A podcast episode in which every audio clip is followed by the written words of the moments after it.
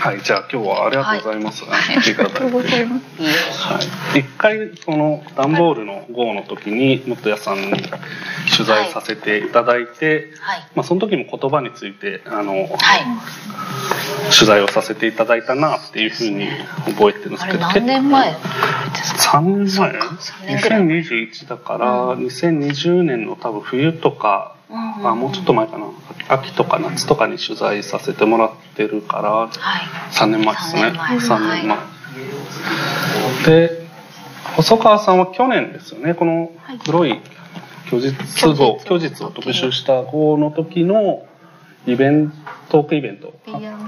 そうですよね、はい。B&B でこれ文化号で文化を特集してもうとにかく分厚いっていう。うんコンセプトが迷子はっきりしてる。それとデザインが紐づいてて、うん。毎回コンセプチャルで。ね。うん。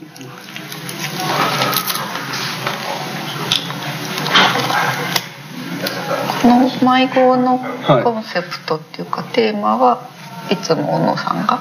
えとですねこれ一番最初に一番最初価値を特集したんですけど、価値を特集した時にもそもそもこれなんか2年間ではい。3ヶ月に一度出して8冊出して終わるっていう、うん雑誌広告って普通の雑誌と違って博報堂のまああのコピーライターとかデザイナーとかが2年に一度変わって編集長をやって変わるたびに、まあ、好きな雑誌に好きな想定とか好きな体制とか好きな内容になるっていう何してもいいっていううん。人気があるんですね。謎な、はい。あそう人気があるんですよ、はい。でもともと2年で8冊だったんで8冊分のテーマを決めて、決めた上で作り始めたっていう。だから最初からもう流通とか著作とか虚実とかは取り扱おうと思ってて、で最後が文化にしようってなったのは、まあ、著作を作ってる途中2号目を作ってる途中でだったんですけどだからもう最初ら辺にもう決めてて、そうそれもだから、まあ、デザインチームデザイナーたちと一緒に話して、まあ、こういうテーマがいいよねみたいな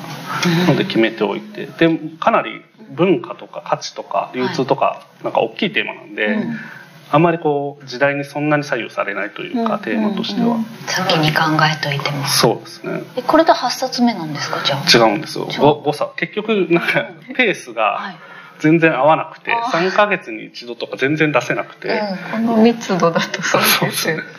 そうだからまあ1年。年に1冊みたいになっちゃってへ、ーうん。で最初は2年だったんですけどちょっと2冊ってわけにもいかないなみたいな感じでの任期を伸ばしてる。はいはい。で 5,、まあ、5冊は出したいみたいなんであー。5冊になっでこれでこの赤いの最後だったんですけど、うん。で終了。うん。なんでまあ一応締めっていうことで展覧会みたいなのできたらいいなっていうのでうん。これを企画したっていう。ああそう。なんえじゃあまたまた違う方が来られて何か雑誌を作るっていう流れに。そうですね。まだ決まってないんですけど、そう。次誰かがやってまた全然違うものになるので、はい、こういう形式はもうこれで最後やりきりましたか？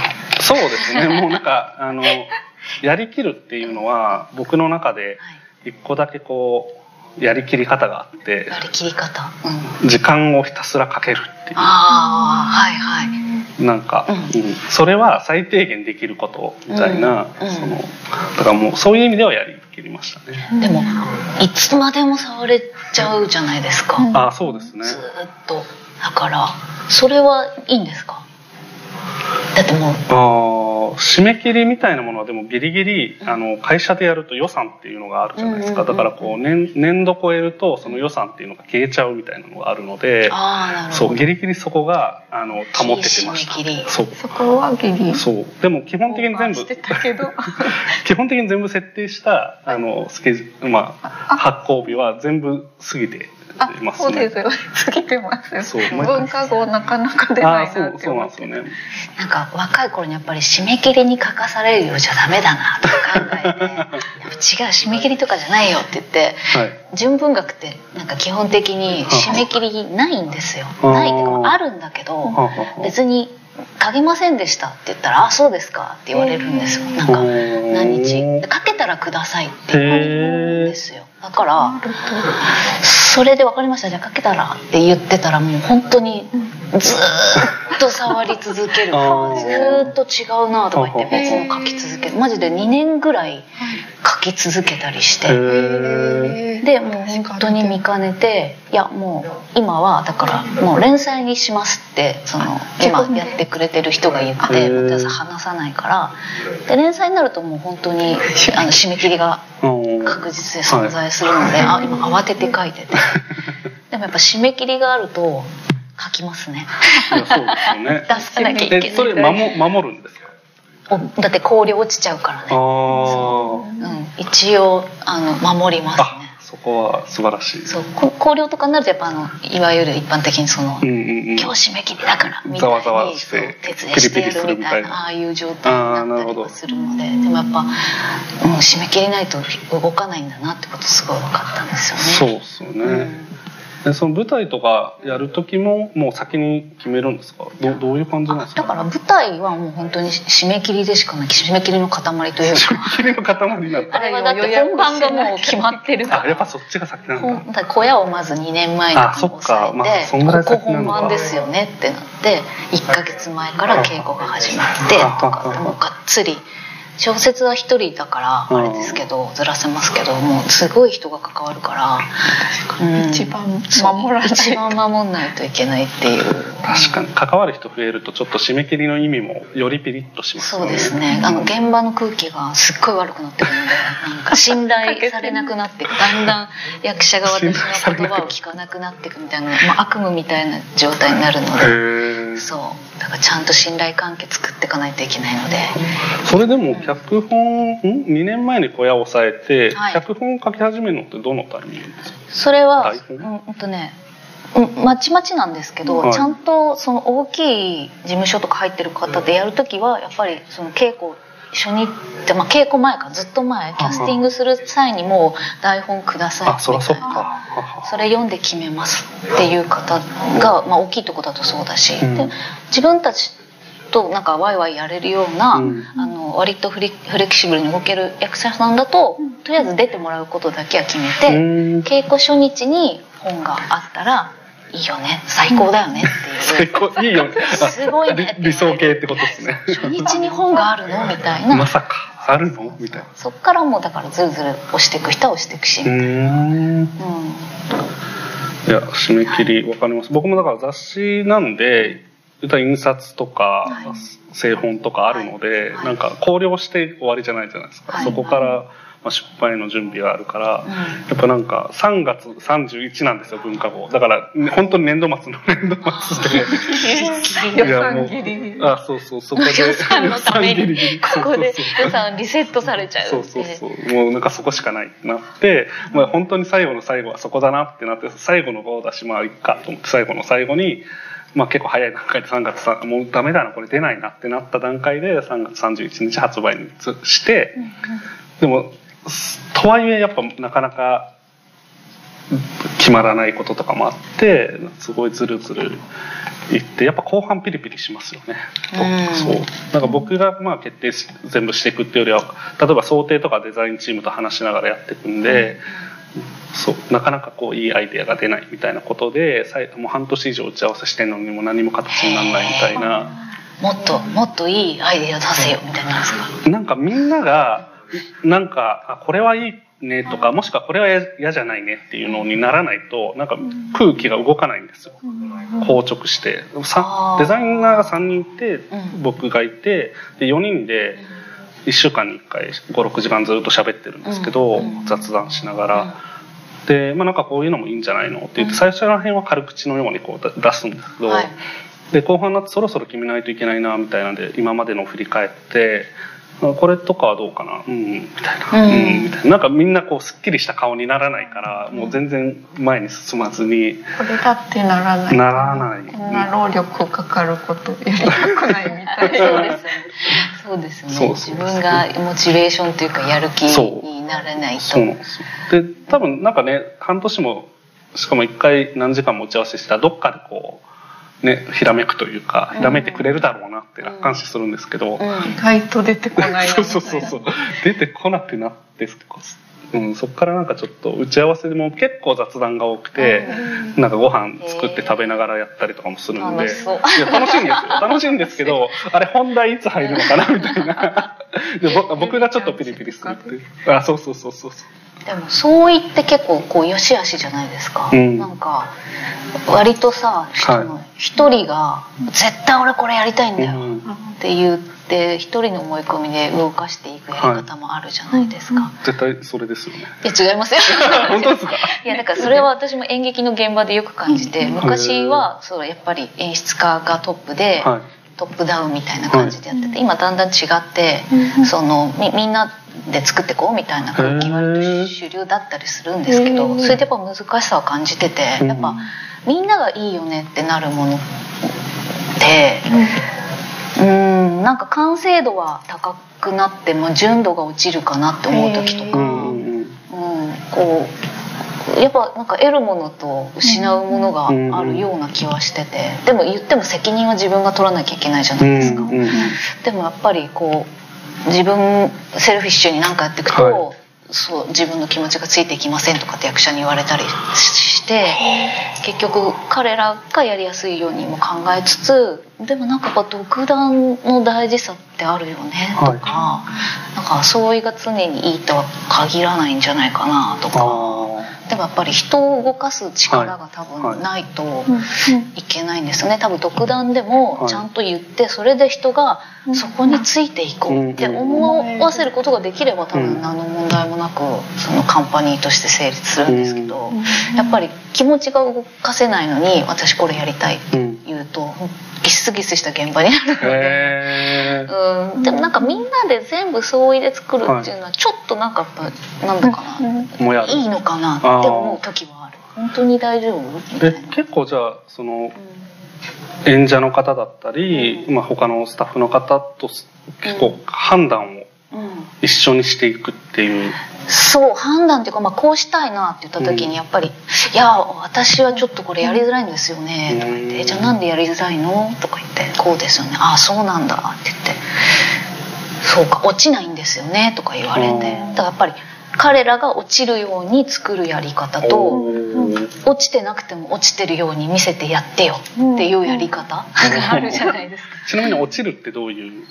心が動く。あ心に落ちる。うんだからちゃんと泣けるとか、うん泣くシーンないけど私の芝居泣くシーンでちゃんと気持ちが動いて泣ければうん役者さんは気持ちいい、でも私からしたらちゃんと泣いてるように見えればいいんだみたいなさ、本当に心を動いてなくても泣いてるように見えればいいんだよみたいな極論ですよ、はいはいだってそれっていう考え方ももちろんあるので、でもやっぱそうねその辺だからみんなが納得するように作ることの良さと、なんか私が基本的にワン、なんか一人の思い入れが強いものを見るのが好きなんですよ。ね。うんうんうん。で全然理解できないけどよよくわかんないんだけど、うん。この人これやりたかったんだね。うん。めちゃくちゃだねみたいなのを見るの好きなんですよね。だから、うんそう。え曽川さんもチームじゃないですか絶対。クリエイティブディレクターとしてであったとしても、コピーライターとしてであったとしてもうん。一人でやることもないじゃないですか。どどうですか？あでもすごい今の話だからうん。わかるみたいな。あのちょっと話ずれますけどあれ？明日とか松原慶一郎さんって。松村圭一松郎原さんはい。松村文化人慶一郎類学者の、なんかはい、その人があの本当の民主主義は多数決じゃないみたいな話をしてて、ね、うんうん。リーダーシップはあの合意が形成しなきゃいけないけど、うん。あのそのみんなの意見を全部聞くっていうのが大事じゃなくて、うん。こんあき意見は聞くんだけど、うん。あの今回はあなたの意見は取り入れられませんでした。なぜならばこうだから。でもあなたの意見はちゃんと聞きましたよっていう態度を示すのが大事で、うん。多数決とかそのみんなのいろんな折衷案で物事を進めていくのがリーダーでもないし真の民主主義でもないみたいな話をされててそれがすごい腑に落ちたっていうか。うん。結局あの誰も置いてかないけど誰の意見もおおろそかにはしないけど、わその上でこうやりたいんだよっていう合意形成をちゃんと取るっていうのが、うんうん。であの次にその人の意見は使うかもしれないし使うかもし使わないかもしれないけどその人の尊厳みたいなものを傷つけないとかあの大事にするみたいなことをちゃんとやれるのがリーダーなんだなみたいなあの解釈を私はその本でそれを読んだ時にうん。知ってでクリエイティブディレクターもそういうとこあるよなってあの全部の意見を取り入れれないけど、うん。あのその意見がもしかしたら次何かに役立つかもしれないし、その意見がダメな場合もなぜならここの場所に行きたいから、えー、と今回はこうなんだってちゃんとその人が納得できるように言うみたいな、なんかすいませんね。同じかどうかわからないですけど、なんかそんなことを思いながら今聞いてました。うん。だから、うん。まさに全部の意見取り上げて、と取り入れてこうんう継ぎはぎの折衷案だと、思う。なかなか人の心が動くものって作れないなって。うん。いやみんなチームのアイデア全部大事にしたいなって思うんですけどどうしてもそれをやっちゃうと、まあ、純度っておっしゃってましたけど、んなんか曖昧なものができるなって。そうですね。その時になな何をこうじゃあ最終的に話を聞いてこれでいくぞっていうのはどうやって決めるんですか？どうやって決めますケースバイケースです。う。ん。うん、これに関してはそうだね。確かにそうだ。うん。そっちの方がいいし洗練されてるはい。ねはははここはそうしよう。その意見いこう。じゃあこのシーンに関してはごめん。ここはうん。私洗練されてない方がいいと思うごめんねっつって芝居全部洗練してたらつまんないからうん。いここはダサくしたい。うん。めっちゃダサくしたい。ごめん。ここはダサくする。とかなんかそういうやっぱ箇所によりますね。そっちの方がいいっていう判断で。でも全体は私はこういうイメージだから、はい。うん、あなたは洗練されてるの好きかもしれないけど、うん、私はやっぱそれだけどつまらないからごめんここはこうさしてとか、そういうやり方をしていってでやっぱ納得してないいい顔をすごいされるんですけどダッ ダッセーなみたいな顔されたりするんですけどでもやっぱり、うん、と通すとこ通さないとなとかって。でもそれはすごい葛藤しますけどね、はうん、いやーダサいなとか自分で見てても思うし。恥ずかしいなとか思うけどでもここダサくしないと意味ないんだってとかっていう。そこは見えてるんですね、ちゃんと。私のしで演劇。はい。うん、だででもデザインとかもでもそうで全部こう透かす透かしてるやついっぱい見ても、う透かしてんなと思う。ぐらい、ももちろん洗練は大好きなんですよ、はい。シンプルも大好きはい。だし、そうですね。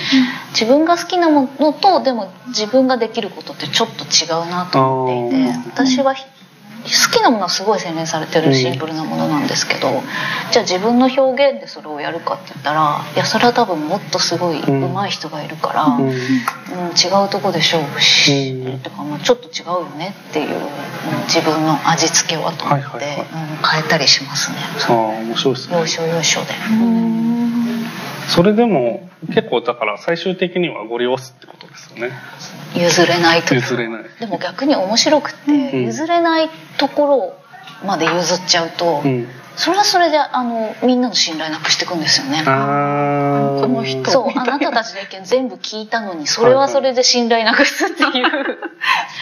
一番嫌なところですそう。だねからすっそれは。ごい本当に細い本当にはい針の穴を通すような、ここは譲らないうん。って衝突した方はい。が実は人が来てくれたりとか、へー。難しいんですけど。白いですね。衝突した方がいい。でもやっぱ今の時代で頑張ってダサくいることってすごい、なんだ歯を食いしばってダサくいるんですけど。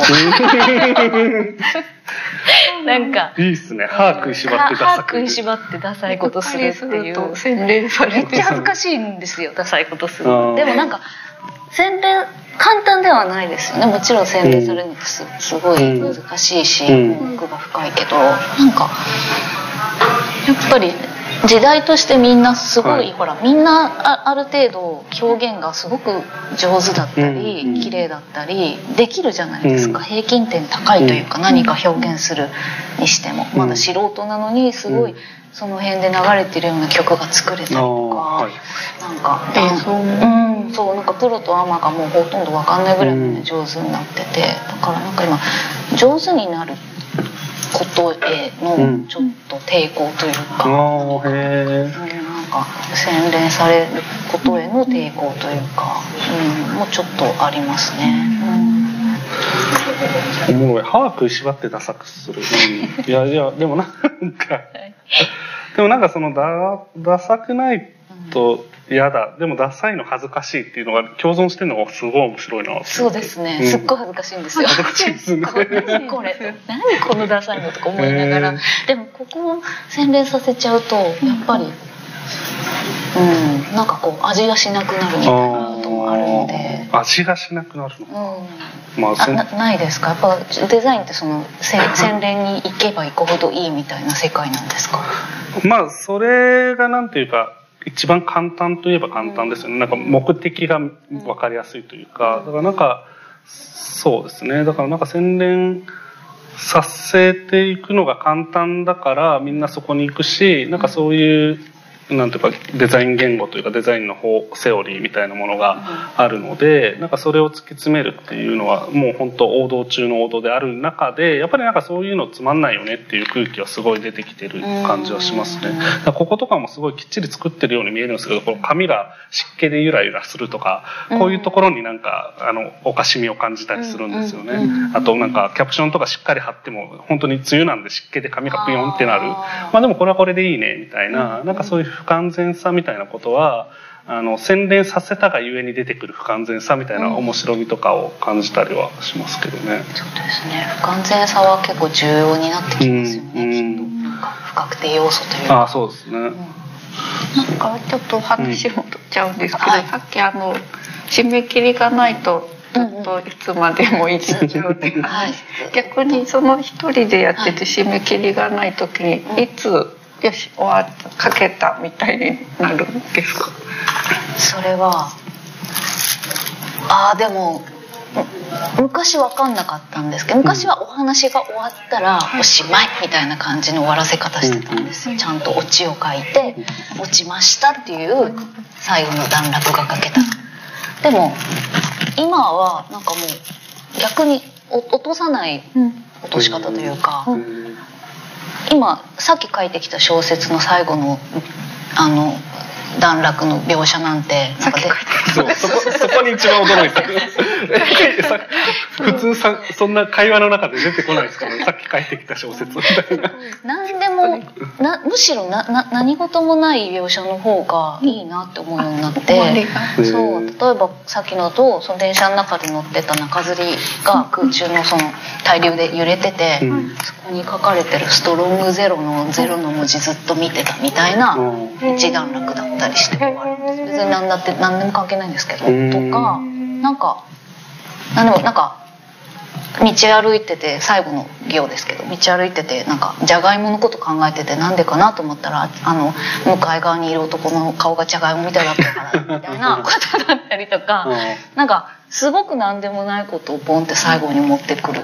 でも落ちたっていう感覚があるっていう。へなんか自分の中では確実にあるんですよ。し落ちたっていうのが。えそれはうまくいってる時は分かりますね。なんか。逆にうお話でやっちゃうと、うん。なんかそれをぐちゃぐちゃぐちゃぐちゃ書き直したりとかあやってしまってでも全然大したことなかったりとかして、なんかすごいちゃんと落とさなきゃちゃんと盛り上げてちゃんと落とさなきゃってやっていくとすすごい時間かけるんだけど編集者に「なんか無理やりですね」とかって めちゃくちゃ率直に言いますね。無理やりですねとか言われて。だから 抜くっていうぬ抜いて終わるっていうはい。のが自分の中で今なんか体得できてて、だからそうですね。あとなんか気持ちよくやっぱ気持ちよくなってるな、ああひよったなっていう箇所が分かるので、これをかこんな感じで書いとけばいいよねって流されるところがあってそこはなんかその書いた時はすごいいい気がするんですけど、やっぱ数年経ってもいやあれ絶対違ったなあー残るんですあそこ拾ったなとかわかるんだ。おおもうやっぱ違った。あの時やっぱりあの感覚。大事にそうあの感覚違ったんだよやっぱりっていうのがああるので。ないないですかその言葉を考えるって。コピーライターってなんかはい。短い文章を考える。長い長文ではないんですよね。両方あるんですけあどあのキャッチと呼ばれる短くて。はい。はい心をつかむみたいなはいのもあれば、ステートメントっていう、ボディーコピーとも言うんですけど、うん。そのキャッチに一緒セットにする時もあれば違う時もあるんですけどなんかそのブランドのうん心をうん。こうちょっと長文であのすごいなって思うんですけど基本的にはその依頼されて、はい。で、えっと提出するっていう形ですよね。そうですそのオファーがあって。オリエンテーションっていうものがあって私たちの伝えたいことはとか私たちのブランドあるいは商品の良さはとか課題はとかいろいろバーってインプットしてもらってそれを取材も行くこともあればって感じで一番伝わる言葉で、はい。一番大事なのってやっぱり伝わることなんですか？あ大事にしてること。ですね。伝わること。あ、まあ、目を引くこと。あの、まあ、すごいこのものすごい情報の中で興味を持ってそのメッセージをキャッチしてもらうのも大事だし。印象にも残らなきゃいけない。いけないしその先にやっぱりその思いその心はっていうか思いが伝わるのも必要だしあとまあ最近ここ数年小野さんにも話したんですけどやってるチャレンジしてることは、あの企業がこう一方的に語りかけるだけじゃなくこのユーザーとか生活者の声を聞くみたいなはいはい。広告を通じて、うん。あの今まではこう企業のメッセージをこう伝えてたの。を、向こう側の声を企業に伝えるみたいなのを何回かチャレンジして。えそれ具体的にどういうことなんですか？具体的に言うとなんかハッシュタグとかであー。あの私がやったのであのまあご存知なやつは、はい。あのこの紙どうしてダメですかとか、常識を履き替えようとか2個ぐらいハッシュタグ使ってやったキャンペーンがあるんですけど、はい。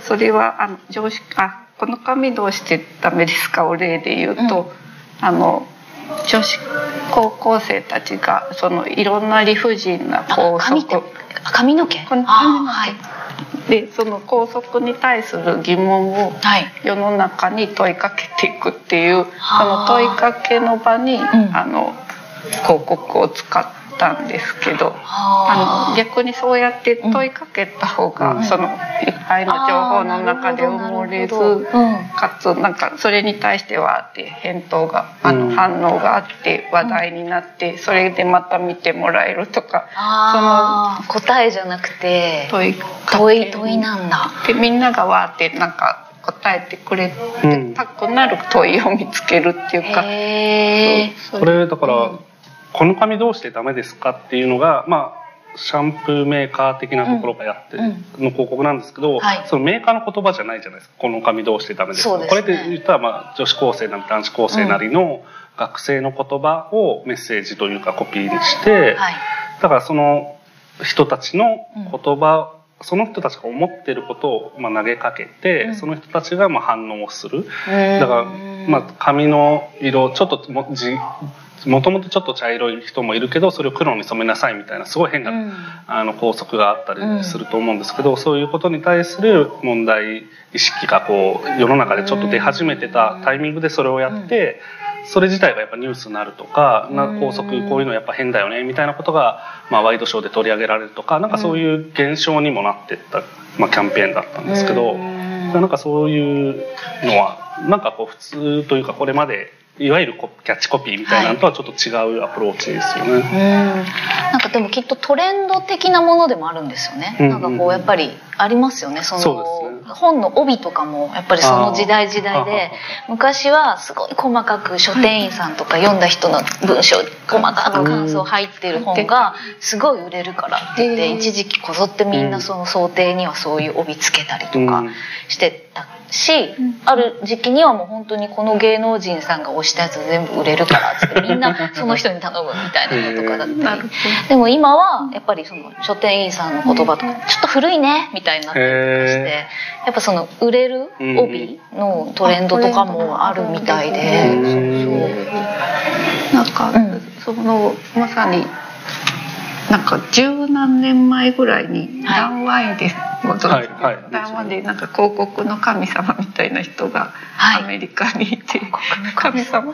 なんそうか「ジャスト・ドゥ・イット」みたいなあーナイキの考えた、ナイキがまだ西海岸のすごいちっちゃいメーカー、うん。あの一スポーツメーカーだったのを、はい。その人がこれ世界中でこう広めた広めうん。ブランドを作ったとも言われてる人なんですけど、うん。なんかその人がもう十何年前にこのデジタルのうんこう技術があの世の中にもう17年前ぐらいのインタビューだったかなでなんかあのんで今までのこうここはそうやって企業の言葉をうん。生活者の人に伝える、話しかけるように。私たちはこういう企業ですっていう。それをすごい頑張ってやっていた。うん。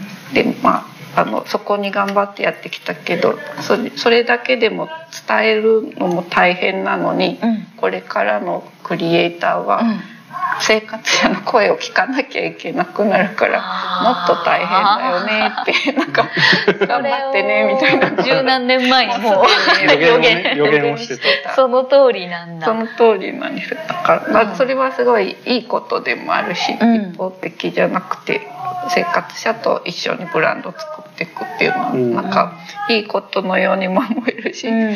まあ、うん。あのめちゃくちゃ大変でもあるっていう、うん。それこそ双方向でね。何人と合意形成しなきゃいけないんだみたいな。でもなんかその話で言うと、はい。なんていうか元谷さんやってる領域、まあ、小説とか、はい。うん。お芝居とかって変わりました、変わりましたね。あ変わったんだ。変わった変わった。今聞いてて思ったんですけどやっぱり一方的だうん芝居って基本的に舞台で演技をしてて、客席でそれをお客さんが見ててっていう、うん。まあ一方的に何か受け取る状態だったものが、やっぱりそのまあすごい極端な例ですけど、2.5次元芝居とか出てきて、ね。要するにちゃんとファンとの掛け声とか終わった後に握手したりとかねなんかこう双方向でちゃんと、はいはいはいあのコミュニケーション取るものとかがすごいやっぱり受けたりとか、芝居の演劇のやり方もちょっと変わってて、うん。昔はそのい舞台上の空間だけがその演劇の芝居の空間なんか、うん。第4の壁っていう存在があって舞台と客席の間に、えー要するに舞台上が一つの部屋だというはい。過程でお芝居するとするじゃないですか。はい。それと役役者さんってその客席側にも一枚壁があるように演じるんですね。部屋の中で自分はなるほど生活していることを演じるためにはそう壁があるように演じるんですよそこに。だから横と後ろとないけどこはずのこもあ壁なるほど。があるみたい。それを第四の壁って言うんですけど、それは基本的にやっぱり客席と舞台をなんていうかな遮蔽してるものなんですよね、だから昔は客席を見なかったのが当たり前なんですけど、うん。今の舞台って割と普通にセリフ言いながらふってその役者さんが部屋の芝居してるのにふって客席見て、客席のお客さんの目見ながら喋ったりとか。あそうなんだ。そうそうそう。普通にドキドキ「ですよね」とか言って語りかけたりとか。この壁を突そうパッて取っ払へってー。そのここにいるものとしてうん。普通に話してきたりとかっていう脚本書かれたりしはあてはこれもブブームというかトレンドでやっぱりその緊張関係というか一方的に何か与えられるんじゃなくてちゃんとそこにいるっていうことをうその嘘はもういるっていうことをちゃんと現実として認識して芝居作っていこうよっていう流れムーブメントとかもあって。へうん。ー。でもやっぱり自分たちがいないものとして芝居されることと自分たちがいるものとして芝居されることってテイストめちゃくちゃ変わってくるのうで、まあ、お客さんも集中力上がるしだって自分の目見てなんか喋られたらすごいもう集中するしかないじゃないですか。それをやっぱ要所要所で使ったりなんかどれくらいそれを意識的に使うかとか。それは面白いですね。全然え映画テレビと全く体験できない。そうですもうね完全に、まあ、しかも回回によって全然なんていうの目が合った回と合わない回で印象も変わりそうです見る時と見ね。ない時と意識するシーンとしないシーンと、うん。だから壁を上げたり下げたりするんですよ。うん、ここのシーンはもうあるの下げるとかそれやってこなきゃダメだって言われた。言われた言われた。今これ流行ってるから。あよだだでもそれをやなんかこう軽くやったら、うん。全部じゃあ客席に向かってなんか喋ればいいんでしょみたいにやるとすごいあこいつすげえ軽いなみたいな。こう今のそのよくわかんないけどこれ流行ってるからっつってやってみたんだなみたいなうんその浅はかさとして取られてそれはそれでダメなんですよ。難しい。そう難しいんですけど、はいでもやっぱりそのお客さんそこにだっているじゃんっうん。ていう感覚が今ちょっとやっぱ浸透してきてて、うん。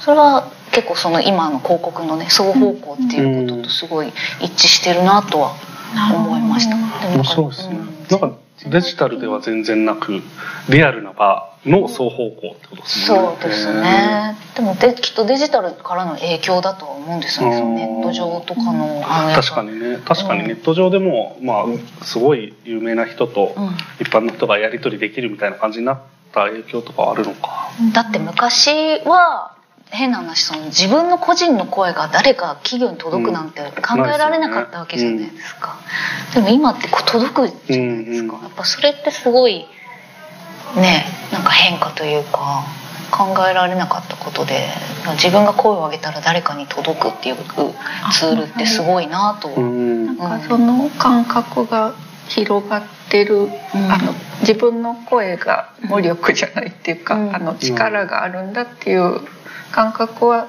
じわじわ前より昔よりは広がってるのかなとは。でそれをいい方向に生かしたいなとは思ってるんですけど、うん。え諸刃のもろはですよね。だからなんかその自分のこ個人の声を上げられるんだっていう発見とともに、うん。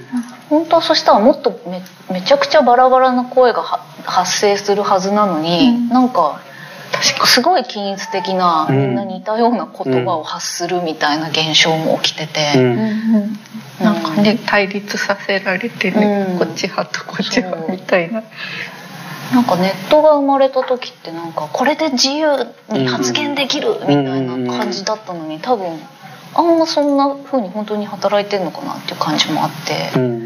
やっぱり自分の上げた声がうんその聞かれるっていうことに対して、うん。なんかやっぱな何を言ってもいいのとまたちょっと違うのかなっていうので、なんか似たようなだあの芝居のはい。アンケートっていうシステムが昔からあるんですけど、で私この間なんか今主流はネットで後で感想を送ることなんで もう紙座席に置いとかないんですよ、アンケートはって言われて。昔から置いてますよね。ね、でも私ちょっとネットごめんネット見ないから 紙どうしても置いて座席にって言ってお願いしてそして読んだらはい。紙は要するに私しか見ないから、うん。知らないんですけど、うん。みんなすごいその多種多様な感想を書いてるんですよ。そう。みんな違うことを自分の言葉で書いてる感覚があって、はい。でツイッターみたいなのを調べて見てみたの、うん普段見ないんだけど見たら、その感想はみんな同じなんですよ。あで乗ってるのか？似たようなことしか言ってない。面白いそれ。なんで？えなんで紙だとみんなこんな違うのにネット上に発信した感想みんな一緒になるの？えみたいめっちゃ面白ないそれ。感じ。わかります？えあなんかまたダン・ワイデンの話、ダンワイデンダンワイデンダンワイデンなん。かあのはい。あやっぱり手紙？大事なあ友達に書くように、あの広告も作るのが大事で、うん。その個人的に語りかけるみたいな。そうするとうん。届くみたいな話をしてたんですけど、うん一方でつまりそうじゃない広告が多すぎるっていうか、うん。いろんな人の目を考えると、うん。条件考えるとみんな似てきちゃう、うん。でなんか均一化されていくのに近いのかなって今一瞬思ったんですけどうんちょっと違う。あでもさそうそうですよね。そうさっきの相違じゃないですけど。そうまあみんなんか個人的な手紙として根本屋さんに書いたのそうそうそうそうは多様だったけどこのアンケートが、その意図してかわかんないですけど私だけが読むからかっておっしゃってたから、うんは要するにね元谷さんへの手紙としてのアンケートうん。なのか、うん元谷さんが見ることはおそらくないだろうなっていう ツイッター上のなんかそそれ以外のそういろんな人人が見るだろうなっていううん。しかも手紙ではなくて、うん。なんていうんですかねそれを。まあ表明。表 なんかそういうものうん。とで全然やっぱ同じ感ん？感想を書く？あん、まあ、なんだろう見た、まあ、感想か。うん。感想を書くってことの行為なのに全然意識が違う。全然違うんだろうなって思います。すごい似ててなんか言っ恐恐る恐る言ってる感じすごいしますあよーそうねなんんかうん。でもそのことに気づいたのは元谷さんだけっていうのも面白いですね。また読んでるからアンケートとネットそうですね。だからそう本当に違ったのでなんでこんなに言葉が変わるんだろうあそうか。そのこれを発してる俺うん。みたいな評価を受けるからかみたいな。なんかいろんな上げ足を取られちゃうからうん。こう慎重に書くんですかねうん。似てきちゃうのってうん。なんでだろう。まあ、あと基本褒めますよね。まあアンケートでも褒めるかもしれないですけど、うん。うん。なんかまあわかんない。名前出してる人だけかもしれないけどみんなみんな褒めるな。よかった最高みたいな。全然いいんですけど。だから、うん。ね言葉って結構やっぱ言葉については考えます日々。日々そうですね、うん。言葉実は言葉というよりはそう今日テーマが言葉だったから、はい。何話そう、うんうんうん。何話すのかなみたいな。でもあの正直に言うと言葉というよりはなんかいろんな視点。うん。こんな視点を知らなかったなとか、うん。こんなものの見方したことなかったなみたいなものを欲しいというか、うん。自分でも出したいし、うん。人からも読みたいし聞きたいしみたいな、その視点を収集してるというかずっと気にしている。なんか偏ったものの見方してないかなとか気づいてないこう視点があるんじゃないかなとか、うんうん。そういう感じで。それを割とこうもう私はだからすごい原稿紙何枚も使ってでき、たうん。同じこと多分してると思うんですよ。うん。私もなんかやっぱりうんどどどの視点を持ち込むかというかやっぱり見え方が変わればいいじゃないですか、うんそのものに触れる前と触れた後で。ってなった時に私はまあ何枚も費やせるんですけど、それをその何文字かに凝縮させて、はい。その短いフレーズで視点を変えるってめちゃくちゃ難しか長く長文でも難しいのに、そんなのってあります？あのよくこやっぱ人が作ったものは気にするでしょ、うんきっと。それでやっぱあこれはすごいみたいなのとかこれは視点が変えられてるとか。でまあ、今パッと浮かんだキャッチコピーの名作で言うと「うんはい。あの時は流れないそれは積み重なる」みたいなやつはあそっか時は流れないんだみたいな積み重なるんだ。で、うん。そういうウイスキーのコピーなんですけどかっこいいみたいな。格言みたいな。うん。でも視点が変わるっていうか、うん。そうか。積み重なった時を飲ん。でるんだみたいな、そのその視点今までなかったなみたいな。うんうん。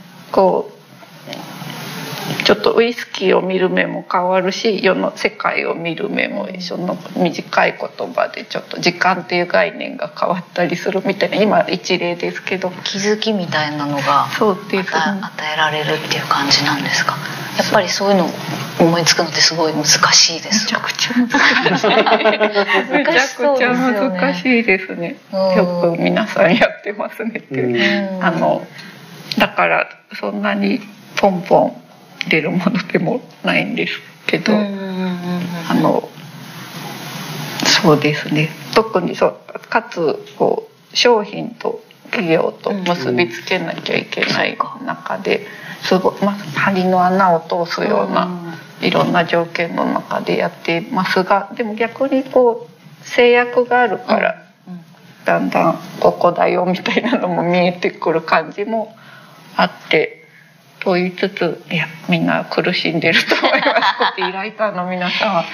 多分同じ言葉を扱ってるんですけど、はいうん。多分やってることがもしかしたら真逆かもしれなくて私よく気をつけるのが、はい。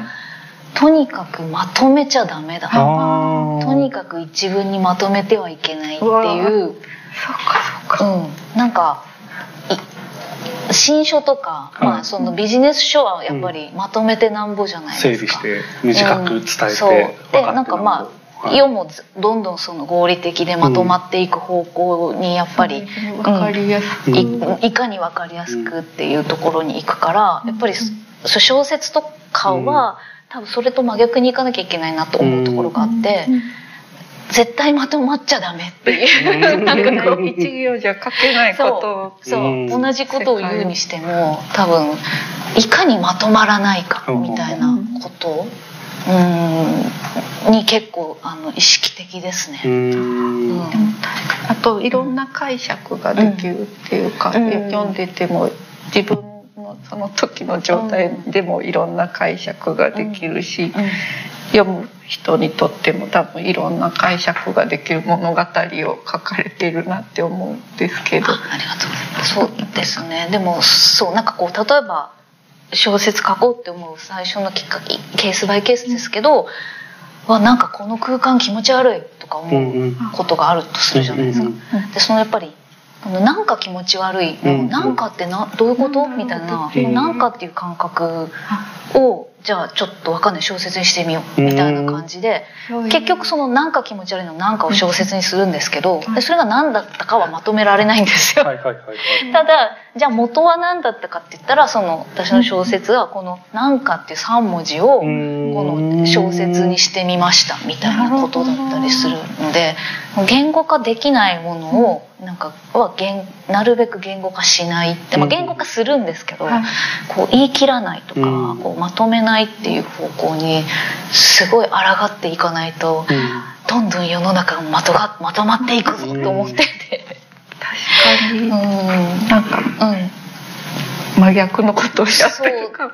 う。ん。あの多分まってまとめなきゃいけないんですもんそうですあとまとめるっていうかできるだけ多くの人に伝わる、あのそうですよね。分かりやすくっていうところと逆にいろんな解釈ができて、うん。読者の豊かさも信じてうん。やってることと、うん。誰にでも老若男女誰にでも分かりやすくみたいなのとはちょっと真逆なことをやってるかもしれないです。一個なんか伝わるみたいなことって、もうさっき何を重要視されてますかって時に、元谷さんが質問した時に、はい。伝わるってことですかってポロッと言ってたんですよ。はい。で結構ね広告はい。会社にいると、物を作るっていうことと、とかデザインをするっていうこととか、はまあ、コピーライティングもそうだと思うんですけど伝わるっていうことが重要とかではなくて前提大みたいなことになってて、で僕はそれをもう、まあ、さ最初に入った会社が博報堂だったんでもううん。そういうもんだってな、うんうん教教育というかもう刷り込まれてて、でデザインをするとか、あのまあ、この雑誌作るとかっていう時もなんか伝わるみたいなことを大前提に、大前提だから別に議論もしないっていうか、うん。ででも話す中でそれだとちょっと分かりにくいかもねみたいなこととかポロって言うんですよ。うんうんしたらデザイナーの一人が「え伝わらなくてもいいんじゃないですか?」みたいなことを言って「えデザイナーがそんなこと言っていいの?」っていうめちゃくちゃショックな事件があってでもそこからでその人は広告ではなくてどっちかというと書籍とかそういうものの、えっと想定のデザインとかをやってたりする人なので、うん。まあ、一緒にこれを作ってるんですけど。うん。書籍とかって、まあ、その場でパッて買ってもらうのも大事ですけど、うん。ずっとそこにあるものでもあったりするので、多分そこの伝わる速度がゆっくりであったり、うん。よく分からなくても何かそこにあるみたいな、まあ、内容もあるものなんで、書籍の。だからなんかそういうことも含めて言ってたのかなと思うんですけど、とにかくその伝わらなくてもいいんじゃないですかと言ってるデザイナーがこの世に存在するんだっていうことのカルチャーショック。そうカルチャーショックを受けてあ自分はものを作るって大きいものがある中で、その中の伝わるっていう前提があるところでしか、うん。あの踊ってなかったんだっていうのになんか気づ気づいて、うん。あなんか伝わるってことが前提じゃないものを作るっていう広大なうん。ところが見えてなかったんだなと思ったんですよ。うん。だからなんか伝わるっていうことは大大事だと思うんですけど、なんかそれだけでもないっていうなんかそれだけじゃないところの方が大きいんだっていうのをその時気づいたんですけど、うん。あのそう伝わるっていうところはどんぐらい意識するんですか、意識しないですね。できない。できないんですよ。へー。なんか。書いてる時だからそのそうなのかすごいなと思うのはそのやっぱみんなの気持ちがわか分かるというか想像できるってことじゃないですか。これをこううんこの言葉を届けられたらこう受け取るだろうなとかが。やっぱそれがイメージできないとそのコピーライトとかできないと思うので受け取る側のイメージすごいできてるんだろうなと思って。私そのできないんですよね。全くできないの。今日だからお仕事でなんかドラマ書いてくださいとか言われて、どういう風な感じですか？あとにかく共感 共感は絶対共感は絶対とかって言われたりするんですけど、はい。だから共感するものだけは書けないんです。だけは書けない。共感が何かごめんなさい。本当にわからないんですって言ってお仕事何回かお断りしたことがあって、はへえそう。わかんない。本当に本当にわかんないんですよ。共感っていうことがよくわからなくて、うん。お芝居作ってる時もはい。やっとやれることはそのその客会劇場のうん。ここの席に私がうん。この6300円出してこのお芝居見に来たとして、うん。ここに座ってたとして、うん。これ見たらどう思うのかなって想像するのがやっと。なるほど。だからなんかこう、うん、人がどう受け取るかまでがマジで分からなくて、うん。でも結果すごいいろんな人の心を動かしてるってことですよね。これだけ。あとは、うん、とその自分がこう動かしたいっていうのがことごとく、はい。あの動かないってことが分かったんあですよ。そうなんですね、うん、なんかここはこう感じてほしいこのシーン大事とかってやってもお芝居とか作ってもなんかみんなそのシーンで寝たりとか。そんなことあります。あと人の芝居見てもそうですね。うん。ここ大事みたいにされると全く興味なくなっちゃって。冷めちゃう、ん。へえ全然そのシーン自分にとって面白くないとかうん。なんか何を伝えようとしてるのか分かっちゃった時点でやっぱりりはあそうなんだみたいな感じで。そこじゃないとこ気になるみたいな。なんかその人が意図してないところが気になったりうん。なんかやっぱりちゃんと届けようとされると受け取りたくなくなるってああいう。面白い。コミュニケーション。そうなんですよ。っていうのがあるから、はい。なんか届けようとするだしない方がいいかとかって最近思うよ最近ですか？最近いやちょっと前ですね。なんかはいと届けようとすると大体裏目に出るっていう、時期があっうんうん、なんでうんで大体私がこれ届けようとすることって後から思うと面白くないんですよ。なんかうんそれよりは無意識で出た何かの方がやっぱりずっと面白かったりするんですよね、うん、だから最近は真っ先にそのこれを伝え届けようこれを書かなきゃっていうコアみたいなのを真っ先に捨てる、それを捨てる作業から始めますみたいな。へこえの小説こう書かなきゃダメよね。はいあめっちゃつまんないめっちゃつまんないこれって思ってあだからなんか頭で考えてることなんですようん。それって自分の中で。あ頭ね。そう。だからその頭で考えてることを捨てて捨てていかにこう無意識からなんか引きずり出してくるかっていう全然伝えようと思ってなかったことだったけどっていうのが出るとあなんか面白い小説書けたなっていうことになったりします。自分が面白いみたいなうん感覚う。ん、あこれはなんか確かに聞いたことないし、うん。この視点確かに持ってないし、あちょっとなんか見方変わるかもとか思う。し、自分は観客の、う第一観客みたいなイメージですか？それともどどんなイメージですか？なんかこう例えば例えばその小マイノリティについてじゃあ小説で書こうとした時にふって思うとマイノリティって小説内の居場所すっごいあるんですよ。引きこもりだったり、確かに。まあ、ニートだったりなんかこういわゆる社会的弱者の人って小説内では全然マイノリティじゃないんですよ。でそういう居場所があって、うん。だからなんかそれすすらもカテゴリーすらもつけられないもっと細分化した人のこと書きたいなとかって思っての小説内にすら居場所がない人がいるはずと思ってそうする面と現実世界で私はその強者と言われている人の方が実は小説内に居場所がないからそっちを書きたいと思ったーり。うん。なんかこうカテゴリーできないめちゃくちゃ細かいところの人を描きたいと思ったりなんかそうかカテゴリー分けみたいなことに対してはなんかすごい敏敏そう感ですね、うん。レッテルとかカテゴリーそうですね。自分がすごいしちゃうんですよそれを。だからそれを小説とかでそう。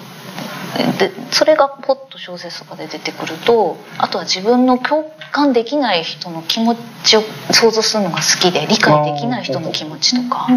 そう。だからそういう自分にわからないものを書くっていうのがそうなんかあの好きですね。なんかあのボディービルダーになっちゃうあのあはい。主婦のお話とか、はいあれもとかあの顔がどんどん似ていってしまう夫婦のお話とか、確かになんかカテゴリー分けができないけどそしてうん。その人が普段どういうこと考えてるんだろうってわからない人たちの物語を書いてくれるからすごい視点が広がる。読んでると。うんうん。でもだから私はそうやってもすごい細分化とか、うん。カテゴリー属さないすごいニッチなとこ行ったりとか楽しめるんですけどなんか基本的にはなんていうのかな。お二人の仕事はマジョリティというかやっぱ、うん。たくさんの人に伝えたりそよりそれはそうですよね、うん。その誰にも伝わらなくていいと思ってはやってないわけ。もうだから前提なんですよね。伝わる。広く告げる。すごいすごいなって思う。でもなんだから落とし穴もあって、うんうん。ななので、はい。こう広く誰にでも分かる言葉ってなると誰にも刺さらない言葉にもなっちゃうのでだから多分友達に書くようにあの一人に向けて不特定多数の誰かじゃなくてうん。なっていう。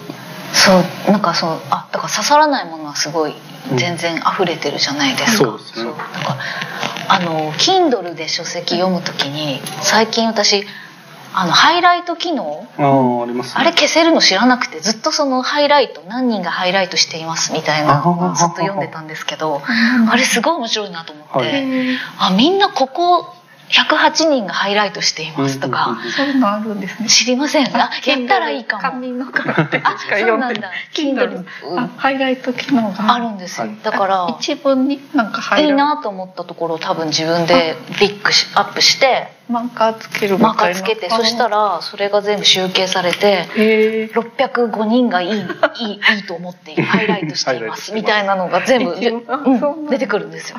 じゃあこれは伝わここがみんな響いたんだ。みんなここに響くんだあー。えあそれはえ見た方がいいと思う。すごい意外な自分からしたらここ？うっていう。ん。この産業先じゃないの？みたいな。ここここどうでもよくない？みたいな。そんないいこと別に言ってなくない？みたいなのをめっちゃつけたりとかしていて、だからあれ面白いですなんか人がそうかこういうところでいいと思ってこうつけるんだとかうんそれがやっぱことごとくなんか外れてる自分がいいと思ってる箇所とは違うからそれもそれで面白くて。面白いですね、違うって確かに、うんうんあなんかそうですよね、うんこここの言葉もう知ってるよみたいな、うん言い言い古されてるとか、はいはい、うん思ってても実はなんかそれが響いたりすそうるですよから、ね。あそうなんだこれいいんだみたいななる時って、うんあのあります。うん。そうだから何を新しい詩だと思うかはまあそう人によるよなとか、うん。その難しさもあるなとは思ったり。そうですね。そうだからターゲット層とかもああるわけですよね。このえ30代女性にお願いしますとか。ありますあります。そしたらその30代女性にかか刺さる言葉を考えるとかですかね。共感でもあでも確かに何が共感されるかわからないけどこういう後味を残したいなとかこういう気持ちになってくれたらいいなみたいな風には思いながら書いたりはするかもそうかですそうか。やっぱじゃあこれだったら共感されるかもからは発信しないってことですか？共感されたら嬉しいけど、確かにあの共感ってねコントロールできないっていうか。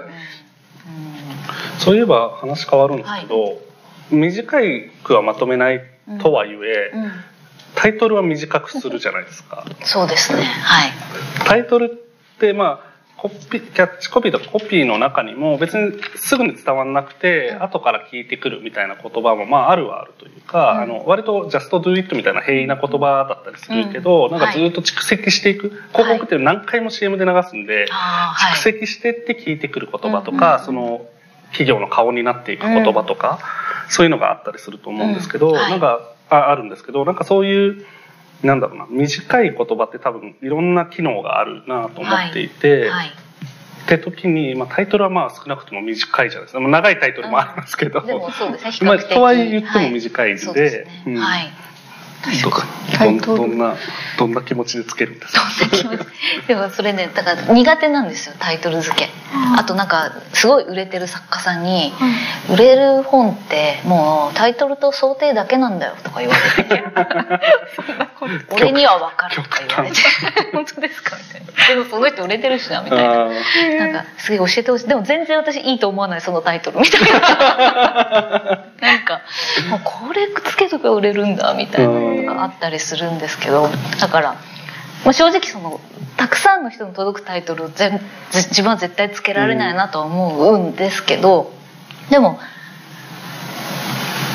い一番いいのはやっぱり書いてる時にこれだっていうワードが降ってくる時があるのでそれがやっぱり一番いいですね。今今回だから今やってる小説もはい。なんかタイトル最後つけらんなくてどどうしようと思ってなんか家にある文芸誌全部こう目次開いてみんなのタイトル見てえー、みんなこんなんつけるんだみたいな。ー 観察してみて。そう観察してって。でもなと思ってなんかそのそれっぽいタイトルだけは嫌だなっていう。文学文芸っぽいタイトルだけは嫌だなだってって思って。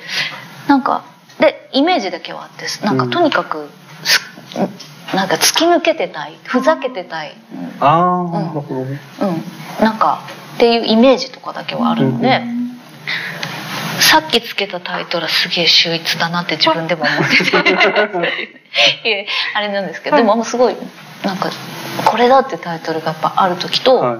その時そういう時はやっぱりもう書いてる最中にうふ湧いてくるやつですね。でやっぱ後から頭で考えてうーんってやったやつはなんかやっぱりいまいちですよね。うん、なんか所詮頭で考えたなっていう感じ。今までの中でこう書いてってファってこれだってなって好きなタイトルはどれで聞きたい。聞きたい。さっきこのタイトルいいなって思った新作のタイトルがあっていやまあち短いやつなんで、はい。それがあの「フォロワー数ゼロ」っていうタイトル ゼロはあのストロングゼロのゼロでアルファベット表記でゼロですげえバカみたいでいいな。と思ってこんなの文芸文芸誌のタイトルで載ってたらもうもうちょっとおかしいよねっていうなんかやっぱ馴染まないものにはしたくてだってそういうつもりで書いてないからっていうことと。すごい意外意外意外 すげえ。なんかでも気になるよねと思って。うん勢いだけ欲しいとか思って。先週そうつけたのパンケーキ2.0っていうのつけて。これもすごいなんかいい組み合わせそうですねなんかよくわからないけどやっぱ文芸誌にパンって載った時になんだこれっていう感じになるから。手取りたくなる。うん、なんかでまあそれは連作の小小編のタイトルなんでそれを一本にした時にまたそう総和タイトルみたいなのつけるんですけど、でも、まあ、短いのだから今ふざけてるんですけど、うん。そういうのはすごいそういうのが出た時は楽しいですね。なんかすちょっごいと待って今短いからふざけてるって言ってるけど、はいはい。全体はふざけないんですか？わかんないです。ふざけたいんですよふざけたい。ふざけたいの、すっごい編集者ふざけたい。がダメ一回昔やっぱり風通しがいいものじゃないとダメって言われた記憶があります、うん。だからあんまりこだわってごちょごちょするんじゃなくて、やっぱり抜け感のあるタンってくるそれってつけたのが「嵐のピクニック」かな、ー。嵐のピクニックってやっぱ自分では今までつけたようなタイトルではなかったのででもこれが抜け感あるんだよって言われてまあ分からんでもないなっていう、うん、確かに抜け感あるなと 思ってっていう。だからその時によってやっぱり自分の感覚が変わっていくのうで。ん。一回はやっぱりそのこういうのが売れるっていう想定とかタイトルとか全部乗ってみようって全力で乗っか乗った時もあるし、うん。で最近はなんかあんま変わんないやと思って。あなるほどあんま変わんねえんだと思って。そう好きなの作ろうじゃっていうその領域。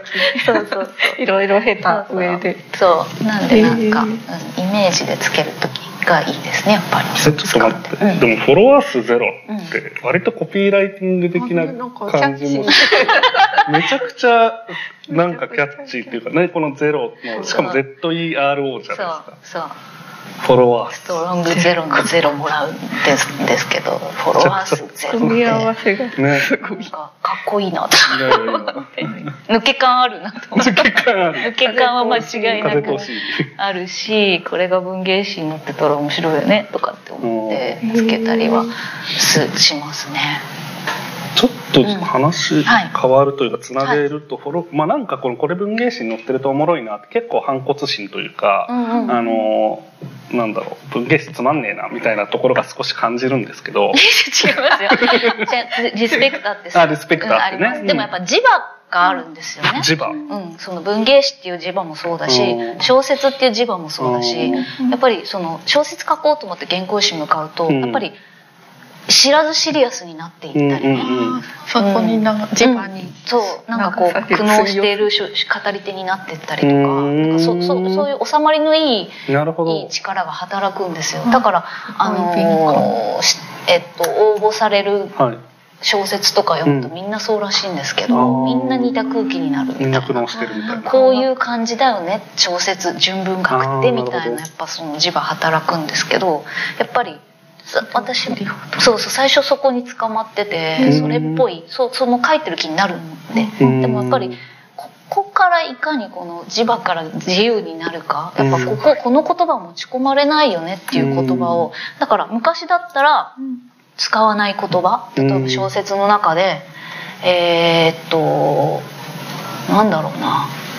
何でもいいや。なんかその「マジか」とかうんうんうん「やばいな」とか使えなかったんですよ、うんうんうん。なんか文学的じゃないじゃん。確かに。うん。でも今は逆に違って全部が全部使えばいいとは思わないけどそそういう言葉をどれだけ持ち込めるかっていうことが小説だよねとかっていうふうに思ってて何をどう描写するかでここでは「ま、マジか」って言わないと絶対この感じ出ないとうん。かだからなんかそのでそれを文学とちょっとはみ出る言葉を、まあ、マジかはすごい平易な例ですけど、その「え」っていう言葉をやっぱりどれだけ持ち込んで、そこで肉付けしていくかっていうことだったりもするのでなんかやっぱりそこにそぐわない言葉っていうのが明らかにあってうん。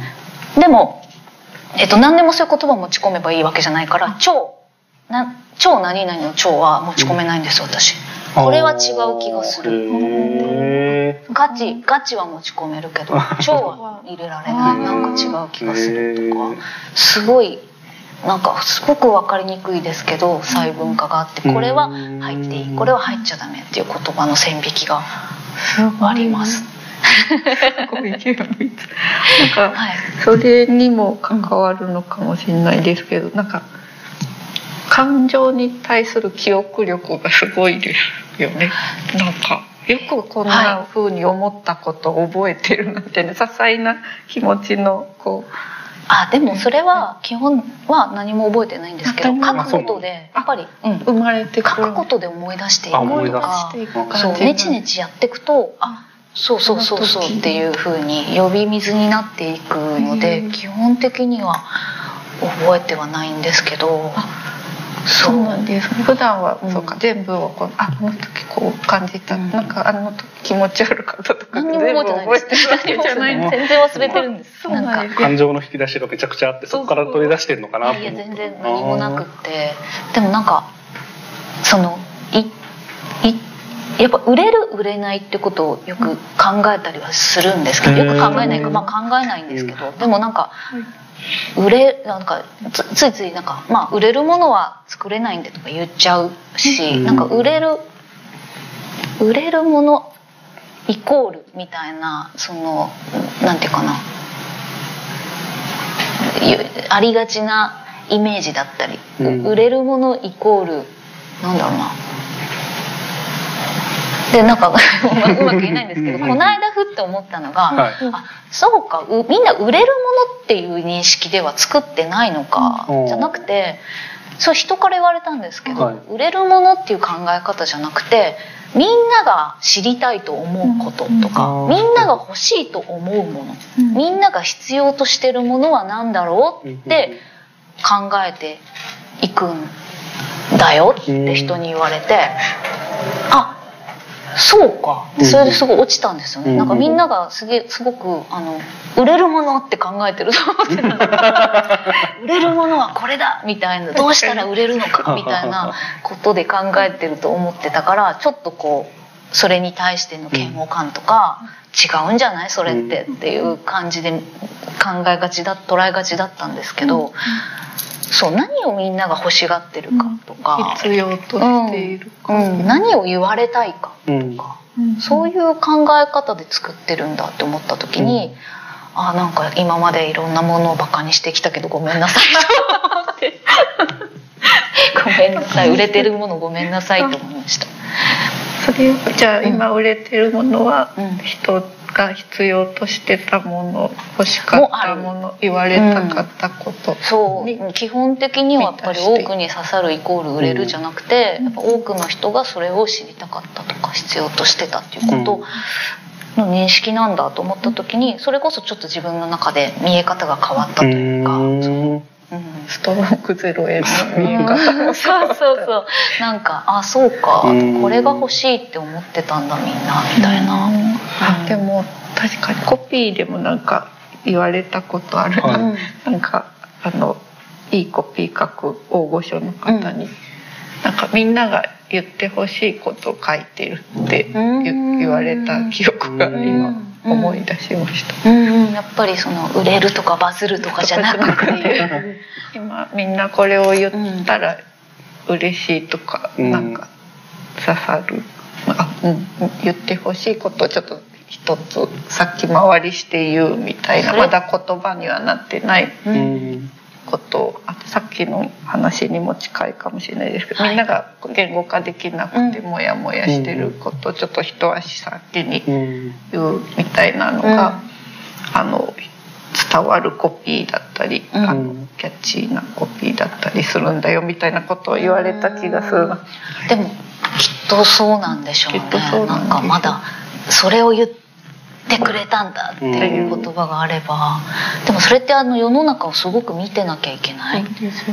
どうどうしてるんですか世の中のことってお。二人はどうしてるんですか僕はね見てないですね。えあのそんなすごい。そうこれはもうこれ世の中あーまあ世の中だけども完全に自分のことしか考えずに作ってますね。もう第一読者自分なんで。うん。自分が読みたいもの。自分が知らないもの？まあだから知り必要としているものが自分が知らないものだったんですよ。知りたいともまだ思ってないっていうかそういうものを集めてあこんな考え方あるんだとかうん。そういうのを基本集めていってうんうんうんまあただそれだと僕が知らないだけの本になっちゃうんで、うん。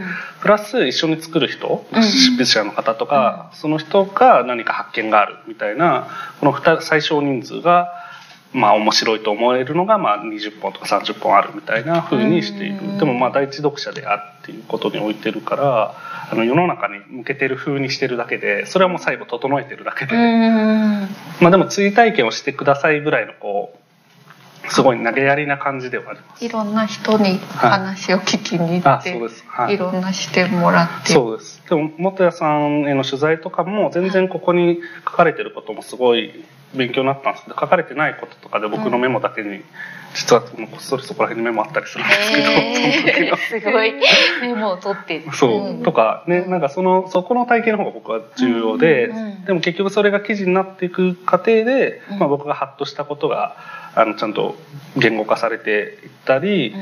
えっと綺麗にあの文章になっていったりってするんですけど、あのでもなんか一番どこが良かったかっていうとその取材してる過程とか、うん。その執筆者の人と雑談してこうどんなのにしますかねみたいな、うん。こういうのどうですかねみたいな話してる時の方が結構いろいろ発見があったりしたり、まあ、生だからうん。よりなんかハッとする感覚があったりしてで文字に落ちると一定量こうトーンがなんていうのフラットになるというか、うんうんうん。からなんかただ僕はそこの経験があるからより深く受け取れるんですけど、うん。だからこれを読んだ人がどのぐらいその僕僕と同じぐらいこう発見があるかっていうと多分それはなかなか難しいんだろうなっていうことをもう自覚的に出してはいます。だからその雑味というかあそうですね。の一番美味しいところがそぎ落とされちゃうのはもうそう。致し、まあ、方ない落ち落ちざるを得ないっていうかもう言葉だけ、ね。あそれこそうん言葉って言葉だけじゃ文字だけじゃないじゃないですか、うん。やっぱどういう雰囲気で聞いたかとか自分がどういう気持ちで聞いたかとかそういうものがセットで言葉ってあると思うんで、うん。なんか本当に文字を言葉と思わなくなってきたというか、文字を言葉と思わなくなってきた、そうも文字はその言葉のなんていうのかなを、まあ、見え見える化するツールみたいな、うん。だからでもその見えている文字の後ろに言葉の全体像があるみたいななんか感じ、なんかまあそう受け取る側の僕もそうですし発してる側の人もあのなんかわかんないですけどなんか行間的な行間とか実際だからなんなんて言ったらいいんだろうな。まあこれさっきも話しちゃったんですけどこの間おと昨日か。昨日の雑談で、はい。あのコーダの人が来ていて、うん。コーダったの両、まあ、その子の両親が、うん。あの耳が聞こえないうん。人で、えー方でで、まあ、手話をしながらうん。家族でこうコミュニケーションを取っててそんで手話の通訳とかも仕事でやってて。うんでその手話の通訳の時になんかその子はすごい、まあ、アーティストでもあるんであのなんだろうその憑依をさせるみたいなことを言ってて、で憑依をするってことはその人になりきったりその人のことが分かったりその人のなんだろう言葉の奥にあるものっていうのをこう感じながらしするっていうことで。うんでその時に言ってたのがあのとある世界的バレエダンサーの通訳をした時に、うん。そのバレエダンサーが、えーっと練習が大変でしたって言ったのを通訳することができなかったって言ってたんですよ。ほだから練習が大変でしたっていう言葉面はできるんだけど、練習世界的バレエダンサーの練習の大変さなんか分かりようがないから、うん。できなかったって言ってて、はあああそうか言葉まあしかも手話だからうん。僕らが知ってる文字とも違うわけで、そうだからなんか言葉って文字じゃないんだなとかっていうふうにそこで思ったりした。みたいな感じの、うん。もうこれにも共通してるなみたいなことは思ってここに書かれているものの、まあ、行間だったりなんだろう行間ってなんか言おうとしてるところの間にあるメッセージみたいなことだとした時にというよりはなんかこの言葉が発せられた人の背景とか経験とかっていうのとか、うん。まあ、僕の場合はそれを聞いた瞬間の僕のあの気分とかっていうのも乗ったものが言葉なんだなみたいなふうに思って言葉ってなんか結構奥行きがすごいんだなっていうのを これをやりながら学んだことの一つではあります。結構じゃあ言葉についてずっあそう。といろいろ考えてますか？まあそうです。たまたまでもこの一個前も言葉の話に結局なっちゃって、ううんなんか言葉の話多いですね。え今日のテーマじゃないですかこれはね、この、ここをね、あ言葉に、あ、多いですねっていうのは、その、なんかたまたまこの雑談実は39回やってるんですけどその中で言葉の、結局そこになんか議題になることがあ、ーなんか。でもやっぱり言葉について話せる機会ってあんまりなくて、私も変な話さやっぱりただのさ文字の羅列じゃないこれ、うんうん。でもこれめっちゃ面白い言葉っていうのと、そうでもない言葉あるんだよねっていうその研究じゃないですけど、うん。なんでこれこんな面白いんだろうとかっていう言葉あるんですよ、その小説読んでて。うんうんうん。でそのなんかその自分が面白いと思う言葉何なんだろうっていうのはすごい考えますね、うん。だって誰かが書いたたかが一一行二行のうんうんうん。中でこれは面白いこっちは面白くないっていうのがあるっていうのがなんかすごい、うん。それ見つけた時ってなんかうん。メモったりするんですか？メモリはしませんね。でもなんで面白いんだろうは考えるって。繰り返し読んだりとあかー。なんうん、でやっぱり、うん、な小説で自分が面白いと思うのは、うん。少なくともその何をどう描写してるかっていう点で、などういう言葉を使ってそうどういうセンテンスを拾って、はい。そのそれを表現するか描写するかであって別にそのフィクション面白いフィクションであるかどうかは全然全然全然どうでもいいっていう、うん。今感じ。それで言うと最近町田光さんの「あはい。の古事記」を現在翻訳したのがはい、同じ古事記で昔ので読むとそんなもう全然読んでられないのに。はいもう町田さんのに現代語訳が面白すぎて、面白いですよついねつい読んで源氏物語のとこ面白いんですよ。そうなんです。源氏物語読んでない。あでもそれはなんか一編だけとかうん短い一編だけとかやっててすっごい面白いですすごいなんですかね。あの言葉の選び方。そうだからまあやっぱ何をどう持ってくるかなんだろうなとは思うんですけど、もう全然関係ないところで面白がってるんですけど昨日全く同じように町田公のから読んだ方がいいよって言われましへなんですか？かんない。何の文脈かと全く覚えてないー同じですけど。本？日本？あそう今の現記現代語そう古事記人気へーなんか読んだ方がいいよって言ってなんかの話をしたらそれ言われてか。繋がんなみたいな。つながります。私は今一押しは、はい、この間文芸の新人賞を取った、はい。まだ単行本化されてないんですけど、うん。方の新人、第一作目かな、うん。が「ハンチバック」っていう、ハンチバック。はい「ハンチバック」っていう「セムシ」っていう意味なのかな、うん。市川沙央さんっていう方が書かれてる小説新人賞で取ったんですけどめちゃくちゃ面白くて。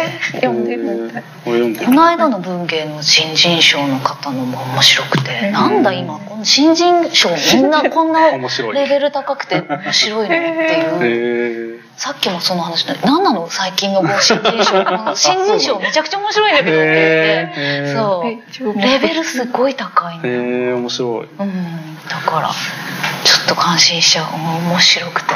それでもいいですね。なんか新しい面白い人たちがどんどん出てくるってすごいいい業界ですね。そうですね。でもなんか音楽もなんかそんな話になりましたよ。あそうなんですねなんかやっぱ天才がポンって出てくるっていへうえその時名前上がったの誰だっけ？あの踊り子の人。踊り子？のなんだっけ？Vaundyだ。あ Vaundyね。はいはい 踊り子の人。踊り子の人って言うんですよ。 Vaundyっていうのかな？彼一人なんでしょ？うんなんかああいう子が結構ポンポンポンって一人で全部やっちゃうみたいなあ確かにね。とかがだからやっぱり。いやすごいいいですね、ちょなんでいいなと思ったかっていうと、広告業界というかコピーライター面白い人うん。ポンポン出てこない印象があって僕はもうコピーライターやってたの一瞬、まあ、3年ぐらいちゃんとやって、はい。やめたってなってやめたっていうか、なんかこのエッセンスは大事って思って、うあのそれを他のことに生かそうみたいな感じになったんですけど、まあそれはあの別にコピーライターがダメとかじゃなく僕の相性の問題だったんですけど、うん。どうですか？コピーライター。なんか。業界は。いやなんかやっぱ新しい人がねどんどん出てこないと盛り上がらないとか洗練されていかないとか豊かにならないみたいな。そうですよね。うん、なんか、うん。まあコピーライターなのかどうかわかんないですけど広告に来たいっていう人が減ってるっていう悲しい話は そうですね。聞いそれ広たこと告業界全体全体で減ってるんだ。減っている。まあなあのうん。他に魅力的なねうん業界があるのかもしれないですが、それはちょっと寂しいことだなって、うんね昔はやっぱりカルチャーを育ててたっていうイメージもあったのが、今やっぱりそういうすごい才能を持った人はうん。他の業界にどこに流れるんだろうねね、なんかでもなんだろう面白いことしたいとか、うん。なんかこう物作りたいみたいな人が昔は割と行く場所がそんななかったのが、うんうん。まあ、いわゆる会社みたいなところになると、結構多分広告業界集まってたんだと思うんですけど、今は本当にその面白いこととか物を作ることとかっていうのの幅が広がって、まあ、例えばスタートアップみたいなことがあったり、うん。なんだろう。あとはコンサルみたいなところだったり。あまあ、あとデジタル領域のところとかっていうところで、まあ、すごいだから分散しているっていうのもあるしでしょうし、まあ、広告そのものがどうなんだろうみたいな感じもあるんですかね。ちょっあと、ーなんか。経済のでもあの経済の勢いが今、こう落ち込んでる。落ち込んでる時は文化がまた来るって書いてませんで。あしたまあ僕が言ったんじゃないけど。吉見先生が経済が落ち込んでたら次は文化が文来て文化が時代が来る。来て、まあ、経済が盛り上がってきたら文化は落ちていくみたいなことらしいんですけど。そこはそういう関係性なんだ、うん。だからまた広告にも文化が戻ってくる時代が来るかもしれないと。あーそういうことか。の経済落ち込んできて期待はしてるんですけど、はい。あと言いつつ鈴賢さんとか若い世代でそれこそ、うん。あの舞台とかもやられてそういうのを取り入れながらうん。面白いチャレンジを広告を舞台にやってくれてる人もおりまして。うん。うんうんあ結構でもそうですよね、なん。か昔もそうだったのかもしれないですけど、はい。領域の外広告の外でも活動をしていて、うん。広告もやってるみたいな人が増えてる印象はあるかも、ノーミーツってあわかります。はい。あの方ノーミーツがってあのあ。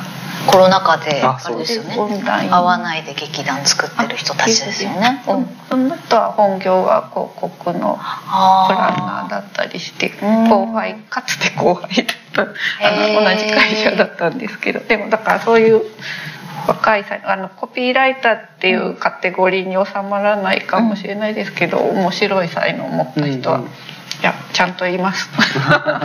ちょっと。ーだって駅あの電車とか乗ってはい。駅になんかコピーライター学校のああポスターとか貼ってありますよあね。なんか募集したりしてますもんね。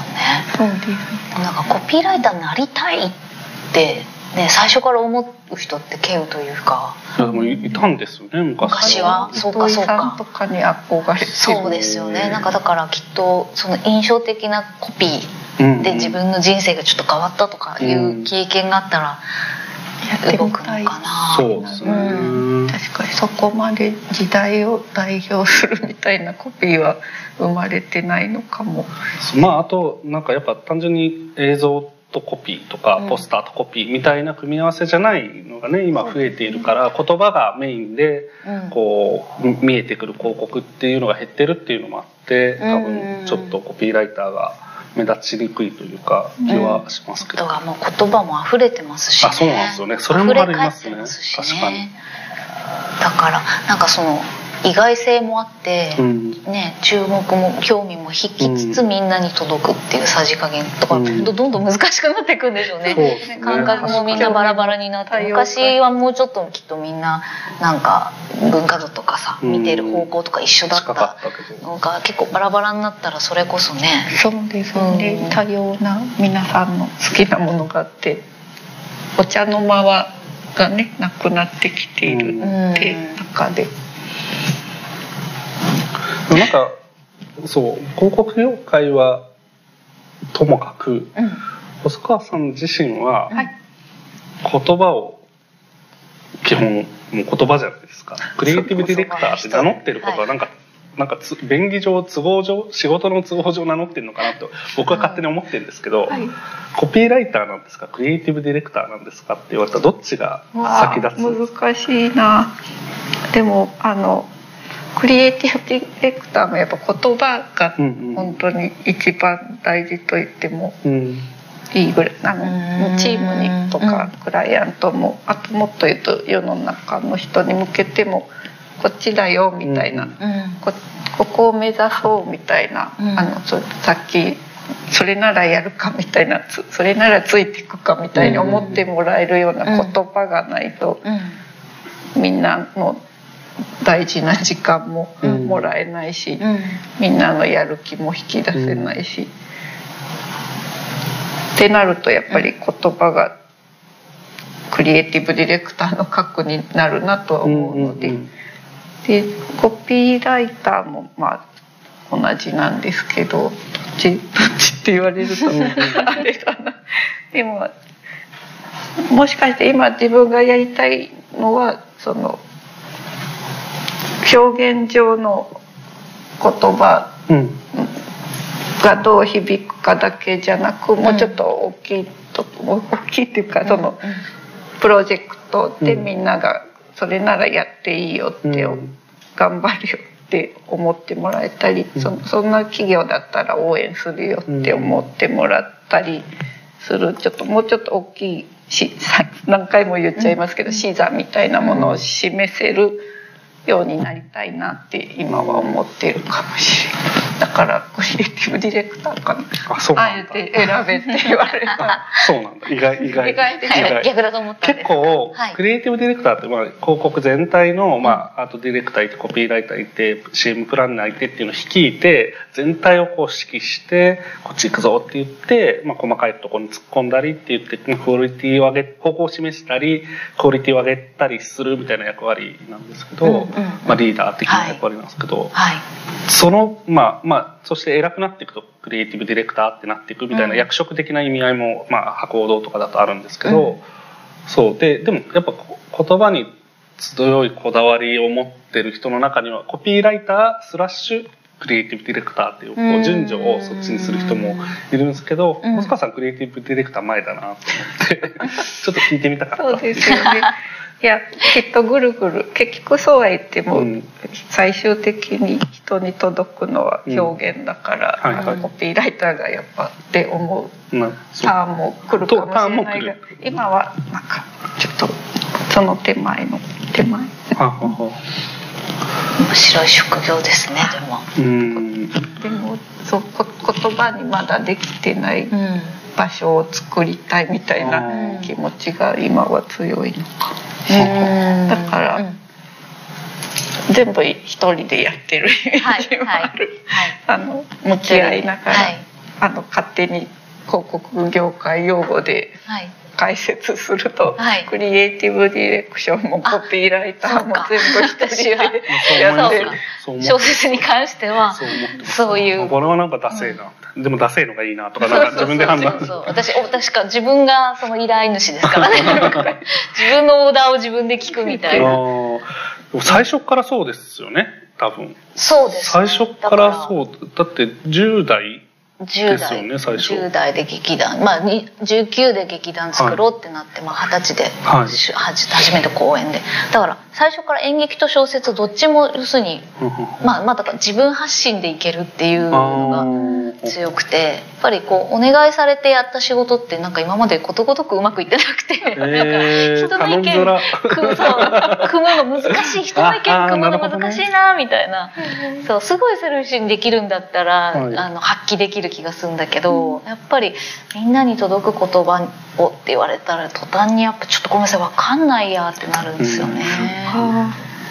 うん。逆になんか人からん？人の頼まれたやつで、うんむまあ、なかなかうまくいってないって言ってるとはいえなんかはい。こうやったらうまくいくのになみたいなのあるんですか？なんかあまあ単純に文句言わなきゃうまくいくよみたいなことなのか。自分の人の仕事？あそうそうそう。あの依頼あいやいやいや。元屋さんにはい。誰かが、うん。あのこのお仕事やってくださいってお願いした時に、なんか人のこうい意見をこコピーとかそういうこと？ういやどっちかというとまあ小うん小説はもうない。お芝居とかでもいいんですけどなんかあだから動機が自分発信じゃなく頼まれてうん。ちょっとどういうケースがあるかわかんないですけど、はいはい。でもこの間は、はい。その人が書いたうん。戯曲を演出してくださいって言われて初めてその自分発信じゃないことをやりましたけどでもまあやりきりましたけど、うん。やっぱ危ういなと思いましたねあー。なんか、うん、自分だ誰がやりたいか分かんないくなるともう本当にこの船危ないなっていうなんかよくあるんですよ。そのうん。え結局これ誰がやりたかったやつっていうことになる時あるじゃないですか。人がたくさん関わると。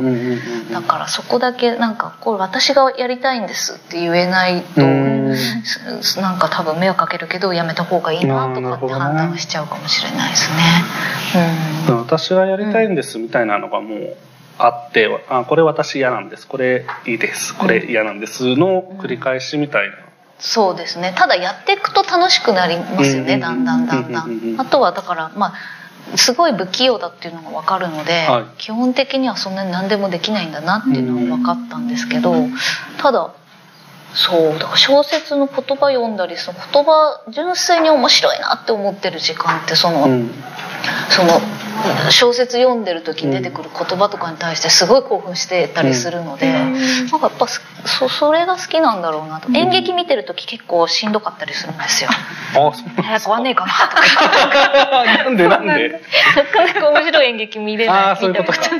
小説止めれるもんね。小説はすうん本当面白いみたいなのがあったりうん。するんですけうん。どそう。だからなんかまあその向き不向きもあると思うんですけどだから本当にその自分が面白いと思う言葉に出会う時が一番興奮するなっていう、うん。うん、ありますねなんか、うん、いそれはもう子供の頃から？や違うと思います。はいあ違う。んだうん違うんですか、うんその小説の描写面白いと思ったのも結構ここ数年の話だったりするので。でもなんかそのどうして面白いただの文字の羅列が面白いんだろう面白くない言葉と面白くない言葉にん？面白い言葉と面白くない言葉に分かれていくんだろうとか本当にそういうシンプルな問い問い。なんでこれはうん。へえそれで結構自分と対話する感じなんですかなんでこれ面白いと私思ってんだろうみたいなそうですね。研究っあーへぽいななんだこれっていうのでおそっくり書いてみたりとか。この一段落めちゃくちゃ面白いけどなんだろうって書いてみたりでも全然分析できないんですよ。そういう意味で言うとなんか短歌とか俳句とかがよあ読まなそう。うん、なんかね、そうね、読まなそうな夫が夫が詩人なのでね。詩とか読むんですけど、はい。よくわからない。よくわからない。共感してないんだ。なんかやっぱり。うん、言葉でもやっぱ純文学の描写ですね自分が今すごく面白いなと思うことは。するのは、そううんや短歌とか俳句も短い組み合わせでよくこうなるなみたいな、そうです。多分やっていけば面白いんだろうなとは思います、でもなんかそのさっきも言ったそのやっぱ短くしていくことってちょっと洗練じゃないですか、あーははうはん、なんかガチャガチャガチャガチャさせたいとかなんか洗練ささせていきたくないとかがどっかにやっぱり自分の中であるんでしょうね。なんかすごい好きなんですけどね。ガチャガチャ。洗練したものがね本当はね。ああうん。はいはい。ガチャガチャ。うんいい感じで。時間が、はい。今何時ですか？まあ45分なんでちょうどいいぐらい、この雑談しながらケーキ食べるって難しいですね。そうですよね。全然食べれてない。すいません。僕あの聞いてるタームの時に結構食べてカサカサって言うなと思って。ああでも今食べ今食べていただいて、私は眺めて。眺めて。はい。また別の機会。また別の機会。今日はおしまいです。今日はこんな感じで、はい。あありがとうございます。なんかでも言葉フェチの人としゃおしゃべりできるのすごい面白いです。言葉フェチ。そんなにないですか？めっちゃありそうなのにそのか普通に仲間とかと。仲間で「えこの日本語面白いよね」とか言う？え言わない言ってそうなイメージが、そうね。夫もそう夫はねあんまそのちょっと対象じゃない違うんですよ。まあでも仕事の仕事の話はあんましない方がいいのか。いやでもなんか多分感覚ちょっと違って。なんかでもまあ最近そうですね。その、ラッパーの方ですごい話があって、うん。その面白いこ言葉について話せたりとかして、やっぱ言葉について延々と話されても困るよねっていう人大半じゃないですか。まあね、えだからちょっとフェフェチなんだろうなとは思って。だってその面白い言葉に興奮するってちょっとおかしい。な 確かそんなどうなのって。にまあ性癖ではありますよそうですね。写経したりね、うん、だからでもその話ができるのは結構面白い貴重で面白かった、嬉しいです。里谷さんにいろいろ聞けて。嬉しい。いやいや面白い。でもツイッターとか見ないんですね。ネットを全く見ないのあ全く見ないんですでもう見ないですインターネット。ツイッターにもっと休んがいたら偽物ってことですでね。でもなんかだからそれもあってなんかやってみようかなとも思ってます。ネット上を今か完全にアマゾンとかで買い物はしますけど、ネット上の言葉って見ないんですよ。なるほど。それを意識してシャットアウトして。いるうんうんなんかなんとなく、うん、何のみ興味も。などういう需要があってみんな見るんだインスタとかも見ないしフェイスブックとかも見ない。そう。おでも今書いてる小説が完全にそのフォロワーが欲しいフォ本当だ。ロワーが欲しいって言ってい本当だ。すごいね。る女の人の見ないのに書いてるんでできるんだ。全くもう想像面白いそれ。めっちゃいいなそれ。なんか編集者になんかおかしくない？これ大丈夫？とかって聞いて。あーあのインスタって何？なんか何が載ってんのとか聞いて。でも書けるんだ。どういうこあとだ？面白いなそれ。なんかでも、はい。そう今想像で全部書いて。ああめっちゃ面白い。でなんとなくこん知らなないけど感じかなみたいな。でもなんかなんかわかる気がするってうんいう。自分では見てない見てないけど自分が想像するものでこんな感じでうんなんかうそう。でも本当フォロワー数欲しいって言っってかる切実に死ぬほど苦しんでる人とかいるんだろうと思って。はいはい。てかまあいてほしいし、うん。そういう人のことを想像したいと思って。その人の物語。を、うん、でもまあ承認欲求だから、まあ。なんか逆に具体的に知らない方がいいかなとかって思ったりして、まあ内面内面は他の承認欲求と一緒だもん。いろんな。たった一人のね物語を書くなら何も参考にしなくていいですそう。ですねだから逆にあのネット上の言葉興味あるんですけど何から逆に触れていいかよく分かんなくてあー。ああまりにも。大きすからね。何もないから何も知らないあかー確かに。ら、うん、でもなんかそんな原始人みたいな人がネットに出会ったみたいな物語できたみたいなの見てみたいですよねそれ。でもなんか一回しかできないけど。今私のこと原始人ちょっとやめてもらっていいですか？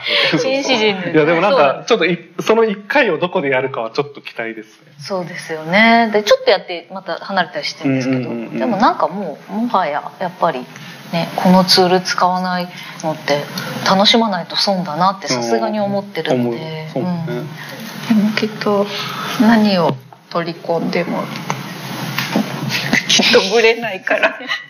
最初ブレブレになるんだ。よでも実は私ツイッターがすごい好きで。えめっちゃそうなのす。ごいあめっちゃ意外。え見るのが好き？発信あ発信？は一切してないアカウントあるんですか？あの実は。あの仮名で仮名でってなんツイッかター見るのめちゃくちゃ好きってどういう感覚なんですか？なんかねみんなすごい言語感覚だなって。だからあのいちょっとあの一緒かもしれない。ちょっと言葉の採集じゃないですけど、あこんな言い方する？すごいみたいな。あそうかそうか。だから似てるかもじゃあ。あの、この状況をこういう風に描写するんだとかおもろみたいな気持ちであとだからこうフォロワー数それこそ少ない人でも、うんすごい言葉が上手な人がいて、言葉とかあと感受性がうん。よくここキャッチしましたねみたいなうん。ポロッとした一言をつぶやいてる人が無数にいてなんかすごいなって思いながでもら見て似てる。じゃあ最終的な意味合いがあるんだ、うん。コレクだからあション的なのこの言葉いいなって思ったらハートマークつけていくと「いいね」でバーって後で見れるなるほどなからるほど。コレクションしてる。ちょっと待ってめっちゃちゃんと使ってるじゃないですか。存在してないと思ってたインスピレーション湧くよねでもそれねバーって見たりとか、なでもなんかすごいイメージですけどそのわかんないインフルエンサーとかはい。今後、な何が大事になっていくかって思った時に多分自分の言葉をちゃんと持ってる人、うんうんうん。発信できる人ってなんかやっぱり強いんじゃないかなっていう感じは、うん。なんか自分の言葉がない人ってたくさんいる気がしてて。そうん。うん、でもなんかその中でも自分の言葉をも持てるかどうかっていうのが、うん。なんか一つえリトマス試験紙じゃないけど、うん。一つのなんかバロメーターになるのかなとかっていうのは、うん、だから今の時代でどうやって自分の言葉を獲得していくかっていう、ないんですけどね本当は自分の言葉とかは。基本的にはそのチャット GPT-4 と一緒でさ、自分が入れ蓄積した言葉をどう引き出すかでしかないけど、でもそれでも多分、うん、なんか咀チャット嚼して GPT4 のことよく分かってない。いや、分かんない。いや、言ってることは合ってるんだけど、なんか。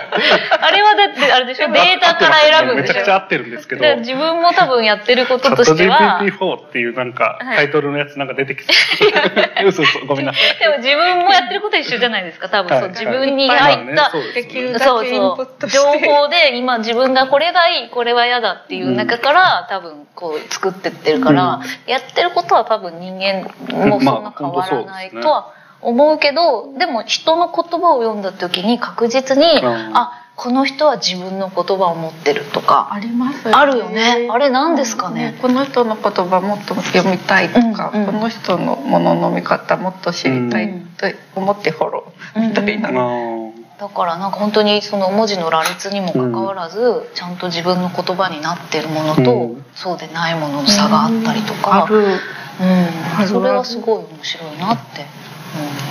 同じこと言ってるのに言い回し一つでね、ぐっと入ってきたりうんうんふーんみたいなうんってなったり不思議ですね。ですね。面白い。まあ確かにこんな言葉について話さないか。話さない話さないしもね その付き合ってる人もさ、うん。楽しくないじゃん。多分多分ね。多あの言葉さ 好きよくないとか言って。最近どの言葉でそうそう燃えたみたいな言わない 面白かった言葉何とかって。言わんとかってなんないから。確かに言わん。うん。いやそれで言うとあのみんなのツイッターのハンドルネームっていうんですか、うん。アカウント名も面白いですよね。ああ確かに気が利いている確かにね。面白そう。面白い名前ありますよね。この名前よくつけたなみたういな、ぜひ。じゃあいろいろ発見もあるそれはそれで面白そうですね。さんに。ツイッターを勧めてしまった。始めるかな。でもなんか純文のそれとちょっと似た似てるかもしれない。面白い言葉って。いうああでもそれはね、あるとは思いますよ、うん、でもちょっととりあえずあれですね。ストロングゼロじゃない、フォロワーゼロが。ストロングゼロじゃない。フォロワー数ゼロ。フォロワー数ゼロをあの買います。買うというかいつ出るんですか？まだ出てない来月。来月。うん。はい。今考慮もうすぐ考慮文芸誌で文芸誌なんで。はい。まだ単行本にはならないはいんですけど。じゃあそれで見させていただきます、はい。今日はありがとうございました。ありがとうございますした。はい。一旦切ります